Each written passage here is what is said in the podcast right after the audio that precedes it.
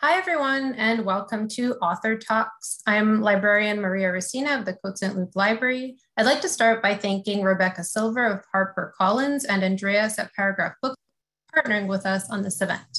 I'd also like to thank my colleague, Danielle Bélanger, who is here with us, making sure everything is working in the background. If you have tech issues, that is who you speak to. Our guest today is Montreal author Heather O'Neill, novelist, poet, short story writer, screenwriter, and journalist. Her debut novel, Lullabies for Little Criminals, which I have right here, um, published in 2006, won Canada Reads in 2007, the Hugh MacLennan Prize for Fiction, and was shortlisted for eight other major awards. Heather was also named by Chatelaine as one of the most influential women in Canada, which is a big deal.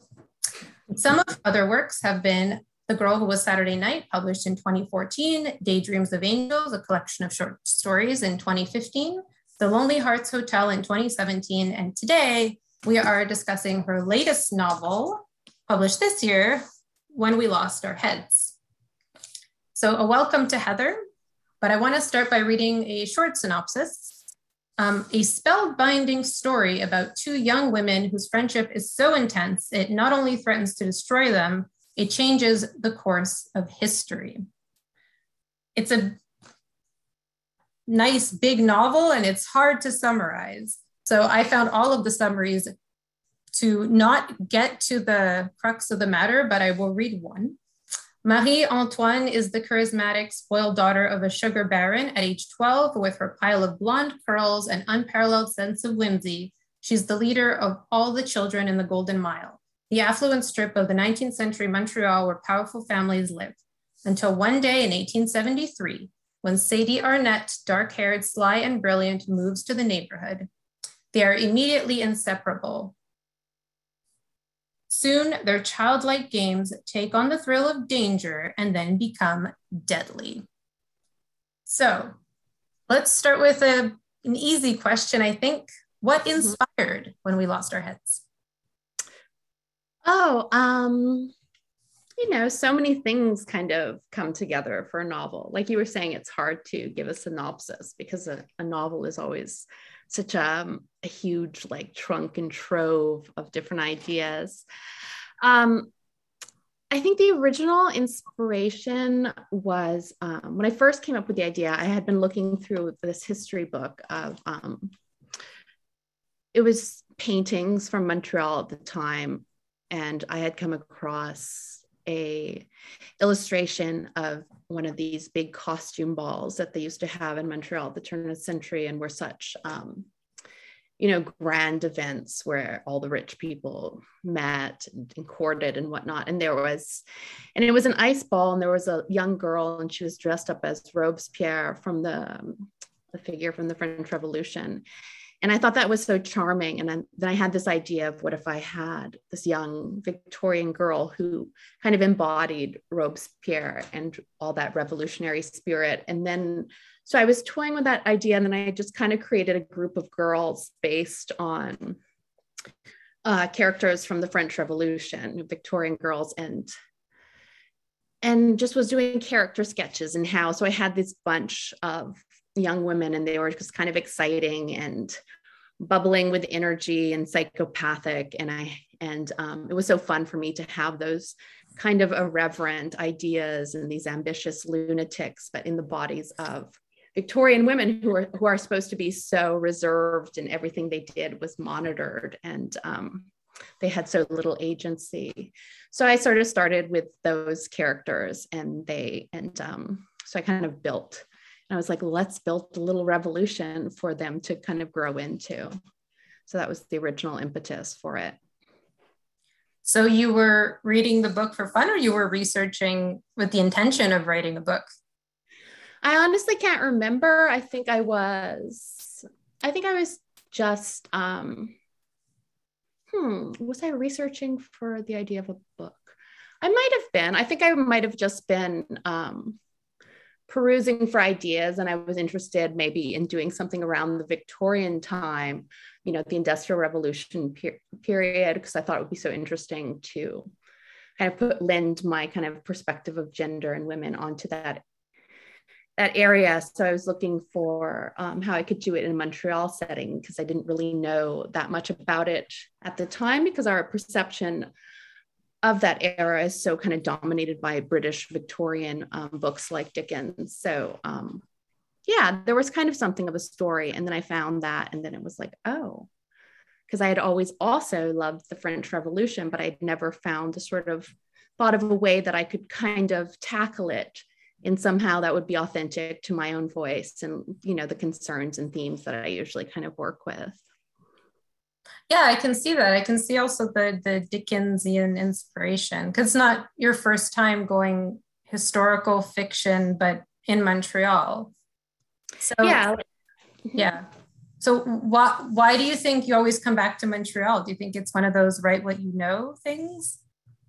Um, totally in part. And I think um, because I was raised in Montreal and um, I think there's just this kind of element of storytelling in Montreal that goes with the history of the city and so many different people and voices kind of contribute to it.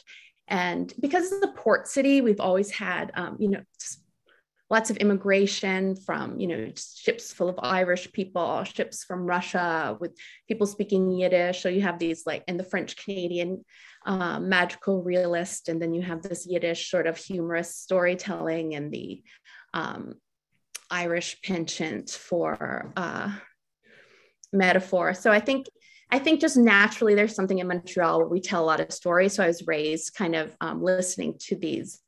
Everybody had like a grandparent who was some sort of mafia pin or some like you know everybody exaggerates about their family in montreal. So um, it was kind of it was always uh, a really inspiring place to build a story and tell fables because it is kind of um, a place where fables are told and in this one you've got these two contrasting parts of the fable so you've mm-hmm. got your the golden mile and the squalid mile um, yeah.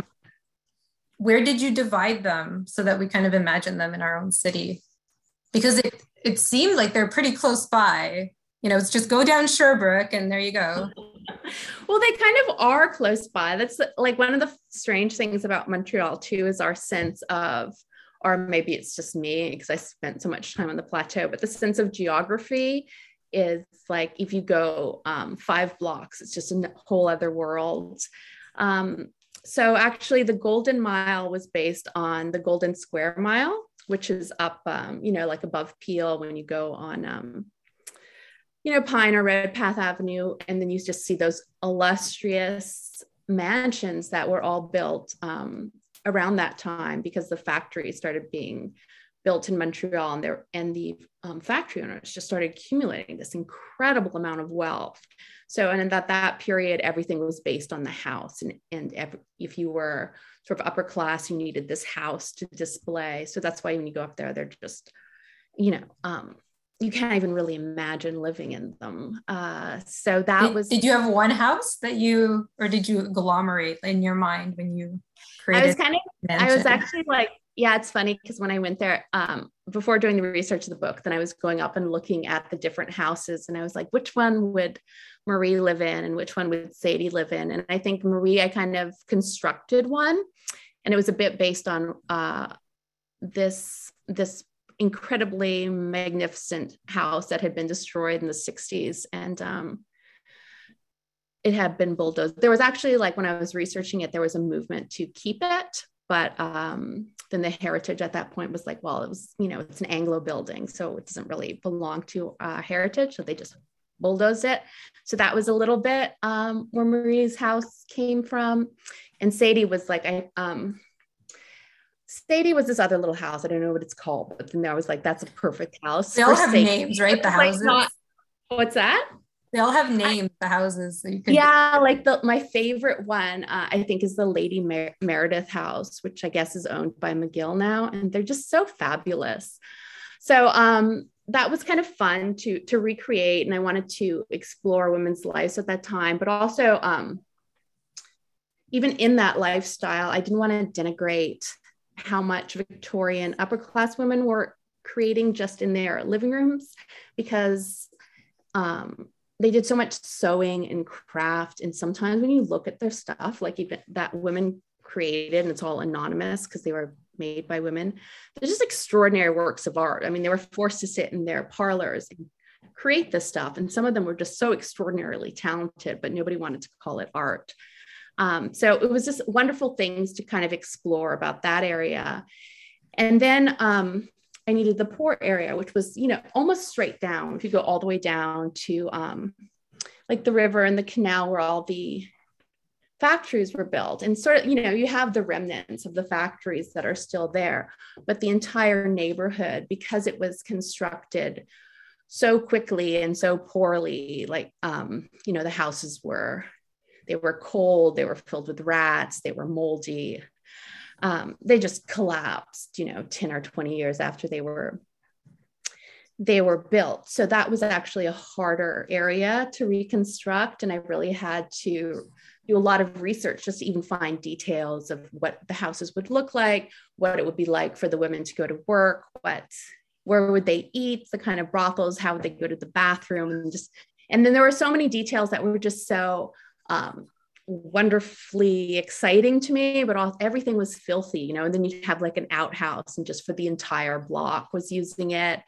And the streets were just filled like filth. And when you got home, you'd shake your dress out because there was like, you know, corpses of rats and hair and just all sorts of stuff. So that didn't have really a name, but I decided I, I, really wanted a name to contrast like the Golden Mile. So I called it the Squalid Mile, which just seemed so like apropos. And then the people in the Squalid Mile, they're very, um, they love the Squalid Mile, or some of them do. I mean, they hate it, but love it, as most people do from a sort of um, from whatever neighborhood you're from yeah. yeah and you kind of they create their own sort of um like there's a lot more when you go down to the squalid mile although you know there's the prostitution and then there's the um poverty. You also had so much going on on the streets that i researched like so many plays and puppet shows and performers and and um so it just had this uh, very exciting hidden kind of aspect to it that I enjoyed kind of recreating. Yeah, that's a theme that um, I think comes up in a few of your novels. That like the the theater, the mm. performance, the the clowns. There's a lot of clowns. Is that a like an, an interest, a passion? The circus. Yeah, I do. Like I just um I think even as a child, like I loved um uh I loved any kind of theater I could find. And, um, you know, obviously, like I came from a sort of uh, lower class household. We, I was never taken to the theater, but I would find it places. Like I remember St. Louis Square. Um, back when I was a child, there were all sorts of street performers and anything theatrical I just adored. And then um, at school, I remember when uh, Geordie Theater or the Black Theater Workshop would show up with a little play with their bags. I would just like lose my mind. There was something um, about the theater and just being able to become a completely fictional character and grow a, a head of a donkey that just enraptured me. So i think in all of my um, the worlds that i build there's always this sort of theatrical entertainment happening. Yeah um, i can see that thread for sure. Um, so we've sort of explored the setting. Um, let's do a little deep dive into characters. I'm trying to think okay. of who I want to start with. It's hard. I guess we should start with Marie, Marie Antoine. Can't mm-hmm. not start with Marie. So, what was it like writing her? I mean, you sort of knew her fate from the beginning. So, um, no spoilers, but um, yeah. so Marie, yeah, Marie was. Uh, I I actually really um, I really loved building that character because she's a lot of fun and um, although tragic. And she was uh, inspired by Marie Antoinette. I mean, they have the same name. Marie Antoinette's real name was Marie Antoine. And um, so she was kind of she is just the belle of the entire golden mile because she's able she just is the richest child and she's beautiful and she's able to perform as a Victor, little victorian girl in such a perfect way that it's almost tongue in cheek and you wonder to what extent is she aware of um, the performative nature of what she's doing. And um, yeah, she's this little theatrical bubble. And, you know, she's going to grow up to become, uh, in the novel, horrible person and just everybody hates her. But um, to create her as a child and and it just for me, I was I've always been interested in the figure of Marie Antoinette because she's so reviled, but forget she was sent to she was sent to France when she was 14 years old and she was just, you know, kind of traded away, this very young girl. And the amount of hatred that she, that people put on her body and her sexuality um, as the revolution was going on um, was something that I wanted in the book. Because in the book, too, every every time when people attack Marie, they attack her um, her body and her sexuality and accuse her of these these crimes and i was kind of interested in the way when people attack women they go after their sort of personal um, and sexual life. And then even in the real marie antoinette when she was um, executed she was charged with high treason but also in, incest with one of her children which of course was um, not true whatsoever but they just needed this um, to accuse her of something sexually so that the crowd would um, be able to just watch her get her head off get her head chopped off with like this thrill of watching um, a loose woman be destroyed. Yeah, so that's um, it does feel like yeah. when we, we're talking we're talking about like two characters. There's like little Marie and then yeah.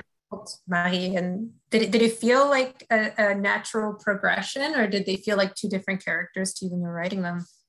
Um, no, it felt like a natural progression to me because I knew what she was going to be up against. And also, she had this ambition. And um, she is like, because she and Marie are slightly psychopathic and she's so, amb- they're both so ambitious. So I was also looking at her with the, the perils of ambition and this type of, of feminism, which is just about sort of becoming a man or taking a man's place and doing the same sort of oppressive behavior that he does, which is what essentially Marie does. She goes on to become this um, factory scion who, you know, owns all these factories, but then employs like the sort of worst traits that all the male owners do. So it was a commentary um, on that sort of uh, girl boss feminism, where you know, and then there's these other characters who are always um, accusing her of like not being what a woman should be because with it, feminism the goal is to dismantle the patriarchy so that all women can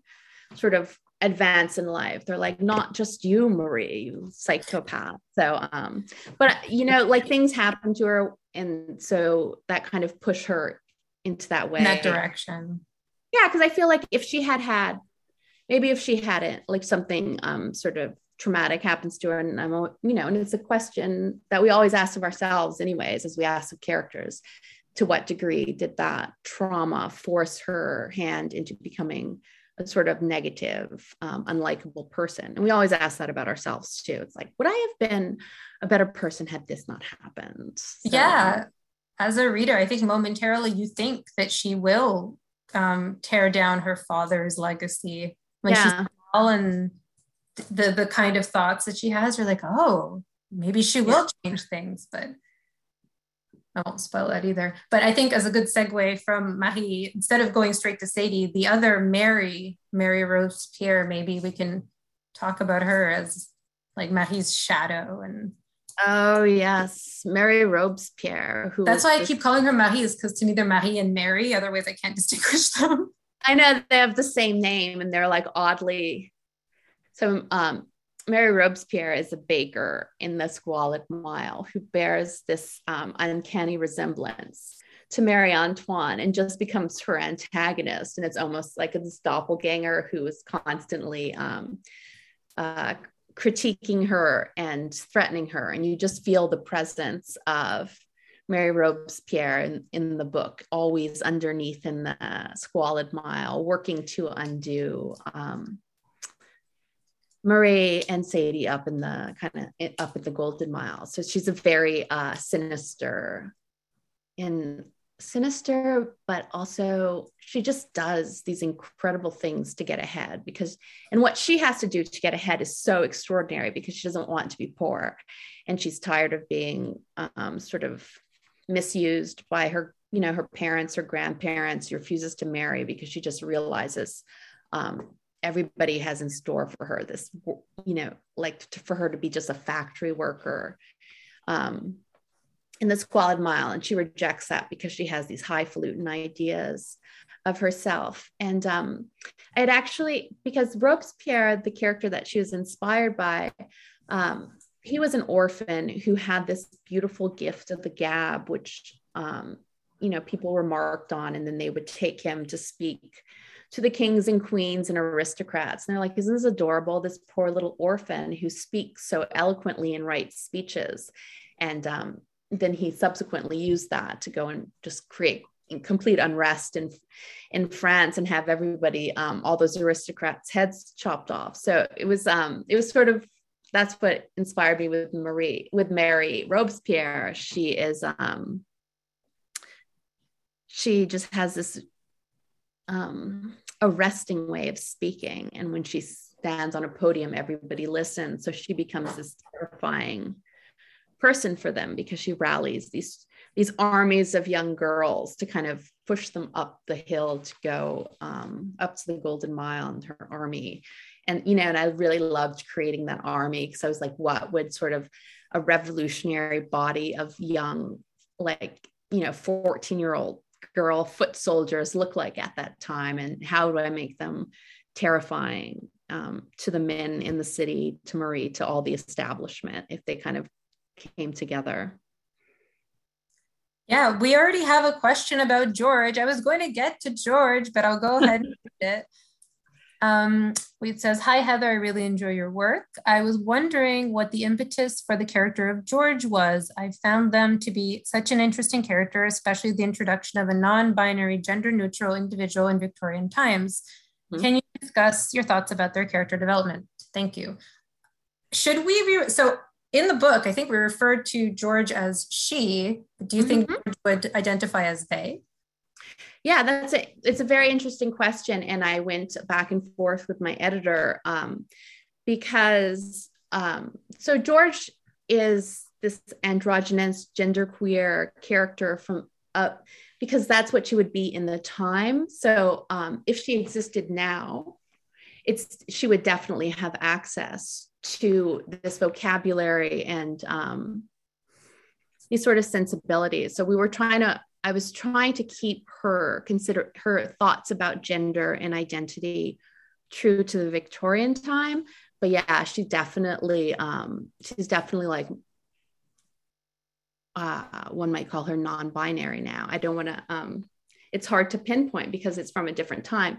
But what I was so interested in too was just the idea like we have this idea that um, this is some new sort of ideology or gender awareness, but throughout history, there we have always had these um, trans individuals and non-binary and people who have, you know, just not been born in the gender like biological gender they uh, they feel belongs to them. I don't know how to put it in words, but you know what I mean. So um, it was fun for me to have one in the Victorian times because there were um, there were a lot of these genderqueer women who sort of started changing their names and you know wearing traditionally masculine clothing. And so it was really like a thrill for me to include that in my idea of um, you know the experience of being born in a woman's body. With her with her hat you can see yes, I find her I just find like her so um she's so beautiful too to me and yeah i was gonna say i found it you know you, she's said to be ugly numerous times but every time yeah. i imagined her she was just stunningly gorgeous exactly. i wanted to like yeah i was totally working um to kind of uh to dismantle that too because even um yeah i found her beautiful as it went along i just and she's so she's so um she's kind of like the moral compass of the novel. And um, did she come into being after the rest of the cast? What's that? did she come into being after the rest of the cast in your mind because you know at the beginning you said that you were you're imagining these these little girls was she among them or would she come sort of later she actually came um she came was one of the first ones and she was one of the ones who was just sort of um totally fully formed and she was just started dressing like that and you know and, and in the 80s i had spent a, a lot of time in provincetown because uh, my mother was genderqueer and she lived down there and she would dress in traditionally men's clothing and she um and she had she changed her name to abraham and did all these you know and she kind of lived that life so for me it was fun to kind of have a character who embodied that so she came so uh yeah, it was just George. Like immediately, as soon as I created her, she uh she dressed herself and she was like, Don't put me in uh, women's clothing. I hate that. I've got my own attire. I've got a top hat and this, and I dress in these like really cool uh Victorian uh suits. And yeah, and it was interesting to me too, because it's so much is intuitive when you write. And even though, like a lot of in the book, I I kind of question like what femininity is and we think of it as being this very benign passive uh, thing whereas in the book it's very it can be very violent and murderous and um, scrupulous so for me it was interesting too that george who doesn't kind of have these um, really like traditionally feminine attributes is also the the kindest character and the most gentle. Yeah, like the, the least violent, I would say. Yeah. The only one who's like, really, guys, can we just chill down? Yeah. you know, take like, down this just just fighting for the rights of women. yeah. Know? Exactly. Purely. Um, I think before I ask the next question, Gina, if I, I actually I want to talk about Sadie because we haven't talked about Sadie, and I feel weird because she's like just standing there waiting for someone to acknowledge her in this conversation. I feel as Sadie does. So, what was it like writing Sadie? She's such Sadie? a yeah. So Sadie was actually based slightly on the Marquis de Sade, who um, was a famous, uh, infamous, I should say, uh, pornographer from the time, and was really a brutal, horrifying aristocrat. Um, as far as you know, aristocrats who deserved to have their heads cut off during the French Revolution, he would have been an ideal candidate but he escaped it by you know they had uses for him because he was such a beautiful writer. Um, anyhow he wrote these pornographic texts that really um,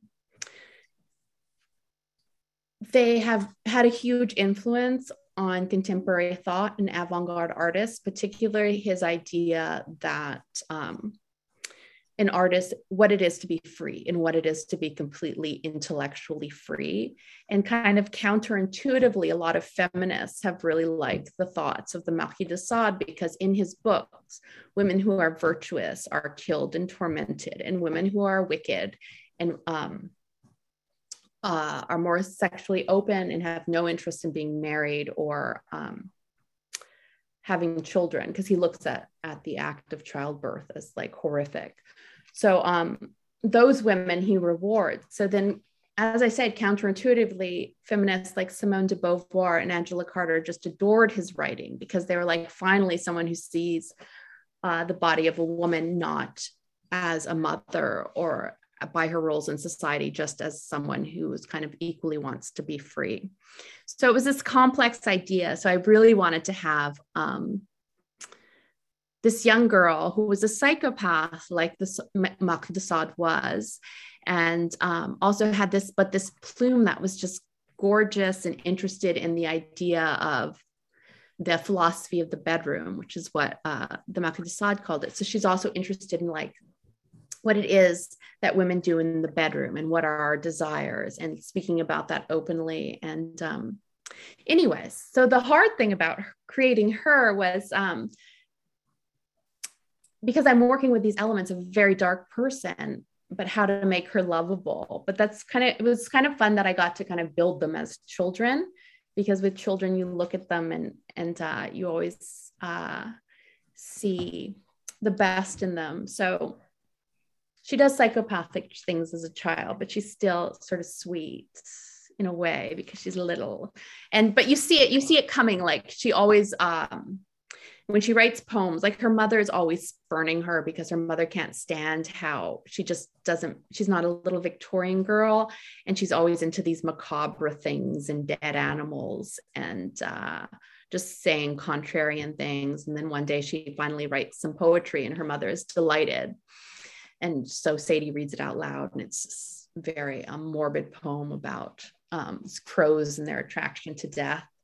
So um, it was hard to build, but once I got Sadie, then I was totally um, thrilled. You always end up uh, loving the characters that you have to work with harder, I find. So um, yeah, Sadie was a trip. And Sadie, now she I mean, I found Sadie as much as I I had lots of moments where I really liked Sadie. In fact, sometimes more than Marie. Um, yeah, I know. I'm I kind of always well, I always like I, I, I really had a lot of compassion for her a lot of times. Like when when her mom when she has to leave on the ship, I think you mm. know you feel for her. And yeah, yeah, yeah, yeah. That moment she gets sent away, and then she's so little, and then um and she's so vulnerable momentarily, and yeah, know, that's that's one of my favorite moments when she steps off the ship into England. She's all alone. She's 12 years old, and nobody in the world wants her. And she just looks around london and she's like well this is fabulous. So she just has that little survivor you know? And um she just does it. She has to she becomes a certain way because she, if we're going to find some rationale before like because she does do insane things. But yeah nobody lets nobody she's so talented she's so intelligent but because she doesn't fit into the mold of what a little girl is supposed to be like at that time she's just spurned by everybody. But she has this self-belief because she knows somehow there's something special about her. And that's when she meets marie. Uh, marie also sees it and they just become so infatuated with each other's talent and the idea that they are um, they're just so they're each of them are so intelligent that they finally met um, their match when they meet each other. Yeah that was going to segue into my next question but i'll take one from the audience because in between. So because it kind of so gina is asking about prostitution as a big role in the book. And actually prostitution comes up sort of thematically in a few novels um, so she's asking about you know why you choose that subject as a a metaphor, a symbol, a topic? Um, it depends. Yeah, it is kind of um, sex work does become a recurrent uh, theme in my books, and each one is is I'm trying to think like through the narratives of my book, but I'll just stick to this one. I think. Yeah, because uh, they are different in each book. I wouldn't. They, I don't. Yeah, find- so, yeah. I was um because they were so so we'll just look at this um, this book. So sex work at the time was one of the few viable professions for a woman who did not want to get married and um, could kind of live outside of society um, that the sort of patriarchy and have some agency for herself.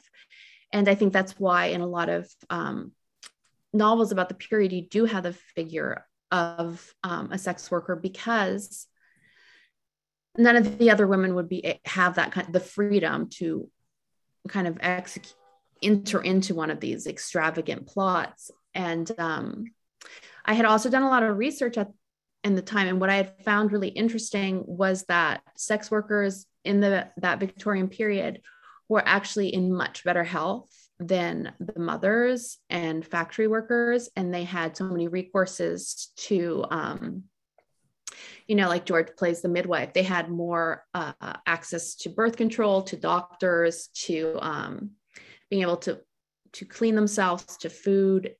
So it was interesting to me just that they were kind of uh, healthier than if you than uh, an ordinary lower class woman. So i was kind of interested in that and um, so and, and then sort also, of counter to yeah it's counter to what people would assume right? It totally is but also and and you know um it's funny because when um gina hi gina. Um when you were asking about how it kind of extends in different novels I kind of explored that too with the um, with Sadie's attraction to it. Like I'm almost questioning, like with a lot with Sadie, because Sadie was the writer character. And it was the first time I'd created a character who was also a writer. So I was also interested in what I was asking myself that question too. Like, why do I always return to the brothel? And then Sadie goes there to write and uses it as this kind of philosophical um, examination of how women relate to men and what kind of power and agency they could possibly have in the in a sexual context. So but the other characters do uh, sort of question that. They're like do, does sadie kind of have the right to come and uh and use that material? So that was actually a questioning of myself too like why am i here again? But i think that's just the history of it to me has been um just so fascinating because it has been a part of feminism and women striving in some respects. Obviously there's uh you know all sorts obviously abuses then as they are now but with those bigger brothels that were run by women there was some sort of attempt to create these spaces where women could have some more power over over and make money that they got to keep for themselves and not have children or um, a husband who be, who essentially at the time legally became your proprietor and boss. Oh, hold on. We have another question. Is that also Gina? I think so. Nope. Oh, another one. Uh, oh, well, we'll explore the book book club question later. I want to get into. Oh, but now we've started talking about the brothel. So Madame is the sort of benefactor character, and we also have Jeanne Pauline, I think her name is the uh, the yes. the, the apothecary owner. Mm-hmm. So we've got these yeah. older ladies who they play these really key but like background roles. Mm-hmm. Um, how how did they come to be into the story? Because you start off with the with the little girls and yeah, Jean Pauline. Um, Jean Pauline Marais. By the way, like you, if you read the book, like I made it very, um, you don't have to know anything about the French Revolution or even pick up on any of these things. They're just little Easter eggs. But um, so Jean Pauline Marais, yeah, she was really important to me because she's a lot older than all the other women, and I love the um the perspective she has. So she just runs this pharmacy, and it's sort of clear she's murdered. She poisoned her husband, and that's why she's able to run it um, for herself because her husband was abusive. And um, it was kind of like arsenic at the time. And po- that was really how women poisoned their husbands. And I think, like in the Arsenic Act in, in uh, England at the time, they tried to make it illegal for women to have any access to arsenic. So they couldn't actually poison their husband because it was odorless, tasteless. It was hard for um, uh, for any autopsy to pick it up. So it sort of became this um, tool that women were, you know, sharing with each other to murder their husbands. So that was kind of, uh, you know, that was it. But what more importantly, Jean Pauline is for is that um, sharing of wisdom. And I love that when, you know, women, older women kind of have these um, such interesting perspectives on what uh, how we should, how one should act and some, you know, through life, because I didn't really have uh, a mother. My mother left me when I was seven. So I just didn't have this access to um, uh, a mother telling me what the rules of engagement for the world were. So whenever I met an older woman who was just willing off the cuff to give me some life advice, it was just so amazing. And I find um, today in feminism, there's so many schisms between young feminists and old feminists. And it's like, why the old feminists, they just have this crazy ass perspective on stuff. So it's kind of, I, I mean, I like, I wanted to really bring that into um, the book, how, you know, women pass on knowledge sort of. Yeah, she was like weaving things kind of way. Yeah. She sort of knew what was going to come and what could happen exactly yeah and she's just like i know where this goes guys and and also she was very good at um, pointing out people's talents because when she meets uh, mary robespierre she's like well um, this girl is totally nuts and she doesn't like her whatsoever. But she's like,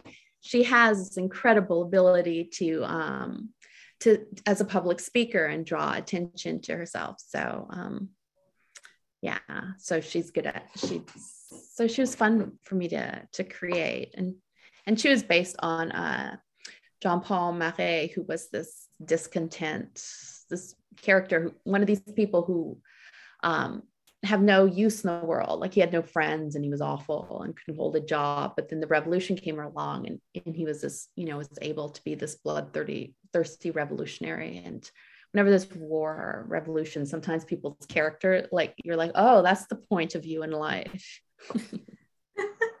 yeah, you really um, made that figure much more uh, likable, I think. Mm-hmm. Yeah. Um, so actually my next question is sort of the flip side so 12 year old girls 12 year old girls are thematically uh, very present here mm-hmm. i think the book opens with uh, a the, the, with murder and 12 year old girls so what do you think do you think there's something about that age that is like particularly and and the the scary revolutionaries it's always the 12 year old girls and the black masks what is it with the 12 year old girls what is it? Um, I think I think um, I was thinking about this the other day because it's funny as a writer, you're sort of you just kind of write intuitively, and then you start noticing your themes. And it's like, what is it that like? Why is there a little scratch in the record of my mind that returns to that? Um, but I think what I'm fascinated by that age in young girls is it's so in that age, sort of from 12 to like 16 or you know those adolescent years i find there's so there's such a mystery to everybody in the way whenever whenever you look back on those years you act in so many strange ways in such a way that you're so um, shaped by the male gaze you're so controlled by it you're so insecure most um, sexual relationships are empty consent you just end up um, engaging in these sexual acts that you have no desire for and just feel like afterwards. Now, so it's like how why does this happen and why are girls so like all the sort of um we have so many societal things on young girls to act in a certain way and to be passive and just to define ourselves by how other people see us.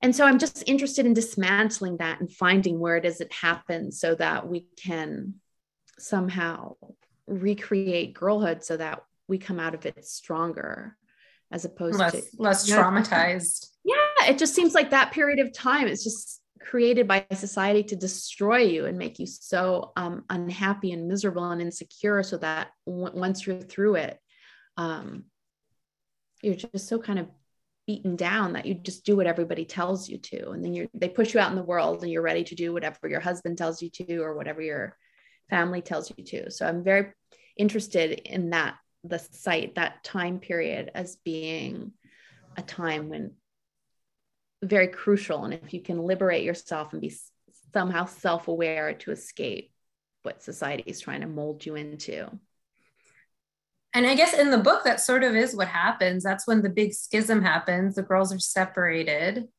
mm-hmm. and brought back together eventually, like on the other side of those years. So maybe like we could talk about that relationship because that's the central crux of the whole novel, right? Is yeah, is just this like magnetic pull and also magnetic push. So what what inspired sort of that intensity of connection? Like um like so many things. Like you said it is the heart of the novel. And part of it um when i created those two characters they just fell in love um despite me. They were just like i thought they were i thought i created them to be antagonists because they had sort of been in real life but then i found that every time i put them on a in a scene together they were so drawn to each other. They forgot about the rest of the world. They just wanted to be together all the time. And i was like okay fine. You guys can like um become best friends. And i was so i was in like part of my original uh uh, sort of guides for creating this book was I really wanted to center women, particularly because it was the Victorian times and all our you know women's lives were supposed to be focused around men.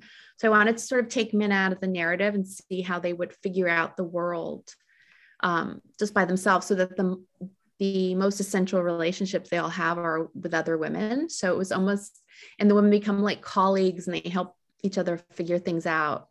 So i was interested in that the female friendship as sort of the central uh, romance of both their lives and how and I, I find in society we always look at those relationships with other girls as trivial when actually um and we're not taught to build on them. I think with young men that you know it's all like make your little old boys club and then you'll meet later in life and do these fantastic things. But as girls we're not really taught to um do those things so well because for them it's like friendship and then also love and also erotica and also hate and like they it's all oh, of it yeah. it's all oh, yeah. the feelings yeah because it was um i wanted to do friendship but also like that sub that that dark subtext to friendship that we don't talk about. And it's always um this was women you're supposed to talk about your friends. You're like i'm supportive. I love her. I love her. But it's like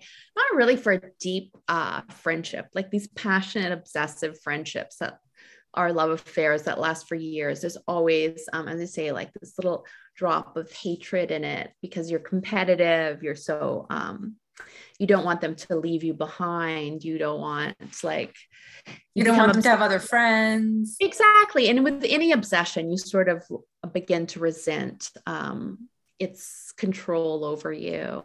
So the two of them are very they have um, they've almost i mean at one point they almost murder each other because they're so they don't they're unable i mean semi by accident.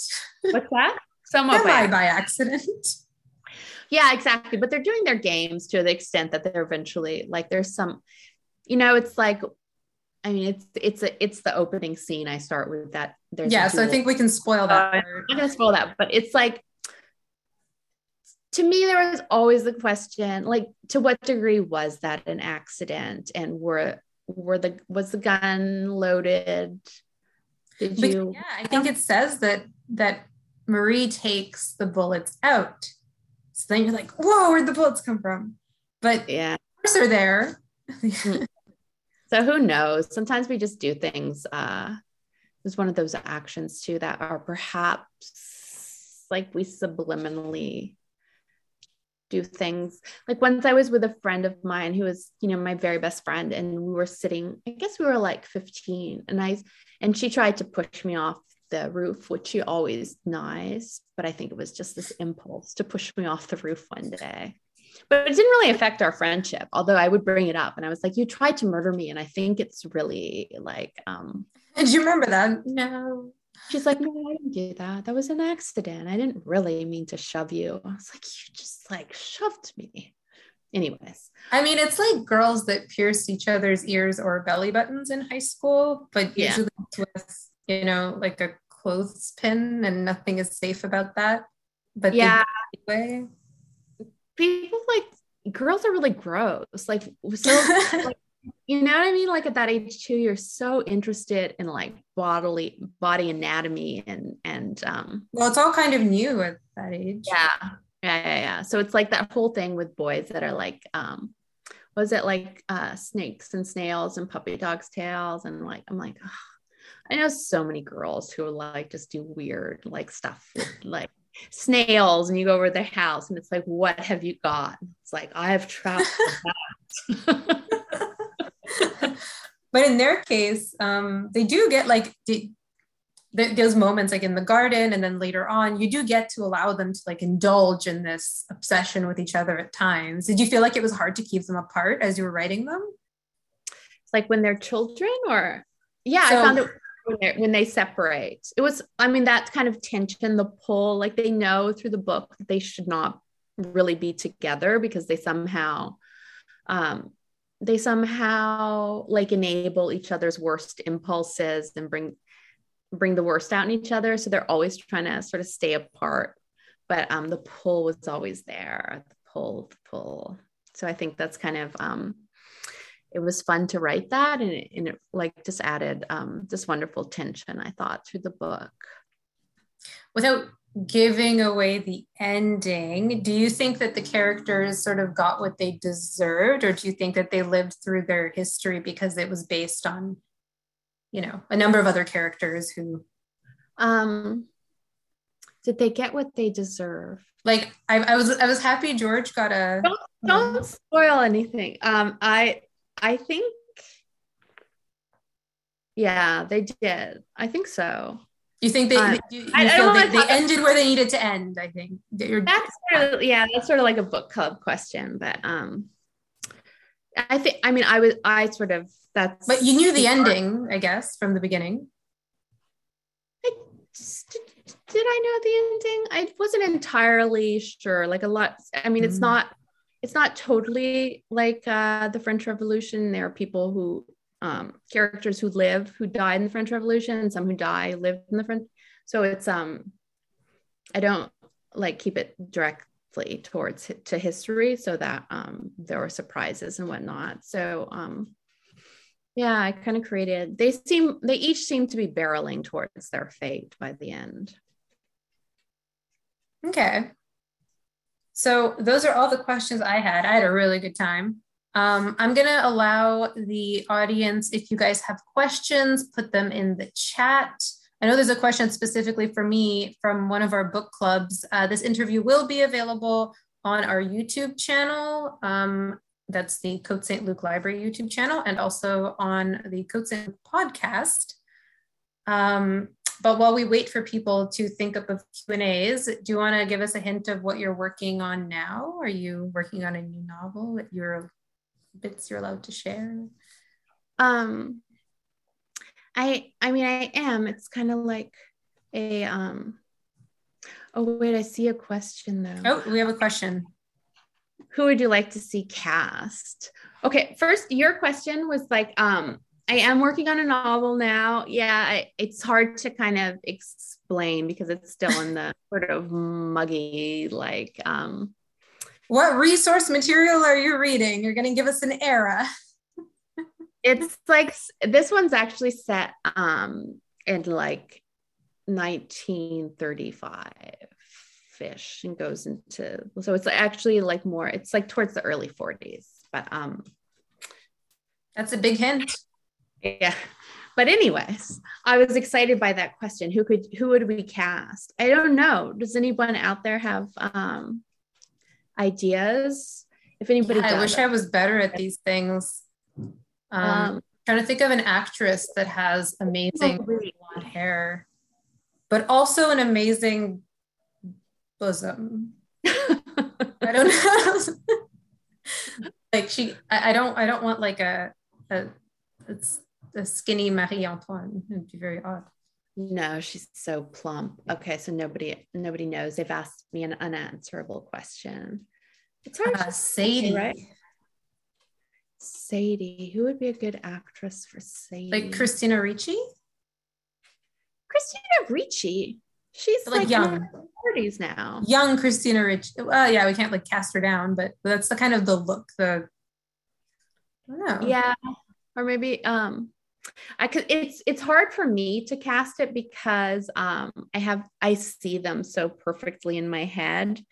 And I had actually used a lot of um I had found uh photographs from I wish I had some like they're probably in the other room. By the time I found them, it would be after it's finished. But I had looked for um because I do like to do little mood boards and I had um I had like collected a bunch of different.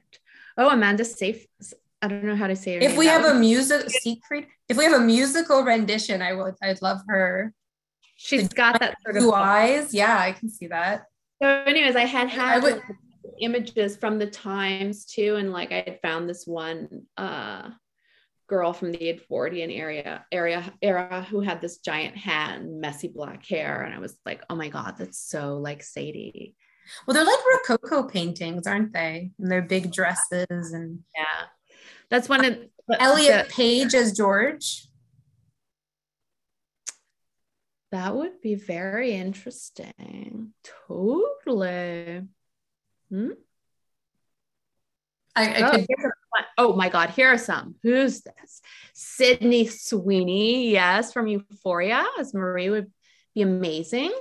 Yeah, she would be great. She would be so good. And she has that- to play both Maries. She has to just not, they, they can't be in the same scene together at the same time. It's kind of like what they did with The Parent Trap and Lindsay Lohan, where they can only appear, you know, as each other in different clothes, but with one actress. They have CGI for that now. You could have this is fun. Yeah, Sydney Sweeney, that's a good one. And um, it would actually be fun. Like what's what's fun too about the um, turning these historical books into um, television shows now is they're doing blind casting, which I find really interesting because um, uh, so there's like we could expand it to um, you know thinking outside the box like someone like zoe kravitz could be like a really good um sadie arnett yeah i can oh i can see that that's true um and it's not we can Im- imbibe it with with more sort of racial commentary too if you want to put some more weave more into it so you know uh, but in case yeah that, that's a fun fun thing to imagine do you have a song that you associate with each character? A song? Um, hard with Victorian characters, I suppose. Is there a song that goes with yeah. the book? But um, I was listening a bit to um, Erik Satie, who most people know because he did the, um, they used him in Amélie Poulain soundtrack. Uh, if you're not familiar, but um, yeah, no, I, I, I know Amélie Poulain, yeah. so I was listening to a bit of that because um, he he was composing around the same time and was doing some maybe I'm wrong, but I think he's just around the same time. And he was doing a lot of experimentations with piano, and it kind of um, was interesting to me because I wanted Marie. She also has a very um, modern avant-garde um, taste in art, so I thought she would really like Erik Satie at the time because he, for a lot of people, his work was so impressionistic and weird and they were like this is terrible music and he had trouble being taken seriously but um yeah i thought she would like that and it's the same thing like when she goes and looks for art i was actually looking for really um unusual art from the time and artists who were kind of a bit on the underground and i had found um some interesting people so so that I imagine. For the Goblin Market. Yeah. Love that. We are almost at eight o'clock. So um, I'm going to take, oh, there's another last question. We got the last question. Thank you so much for taking the time to speak to us. I really enjoyed hearing a little bit about your process and thoughts about your characters and plot lines. I very much look forward to your next novel. Not a question, but a great way to end. Oh, um, thank you. So I want to again thank the publisher and Rebecca Silver. And of course, Heather, thank you so much for chatting with me. It was really, really fabulous. And um, hopefully, we will have you back uh, with your next novel. Oh, anytime. And thank all your books are historical fiction. Uh, no, they're not, right? You've got a, some nonfiction. I don't know. It's hard to say because I I wrote um, lullabies for Little Criminal and The Girl Who Saturday Night were both set in the '90s, which I never thought of as about historical fiction. Although I suppose kind of moving into historical, historical fiction. fiction now. Yeah, my my childhood is now part of history, some other era. Perfect. Thank you so much. And let me see if I'm forgetting to thank anybody else. Oh, I will mention our next author talk is on April the 12th with historical fiction author Gene- Genevieve Graham. Thank you so much, Heather, and have a wonderful evening, everybody. Bye, everyone.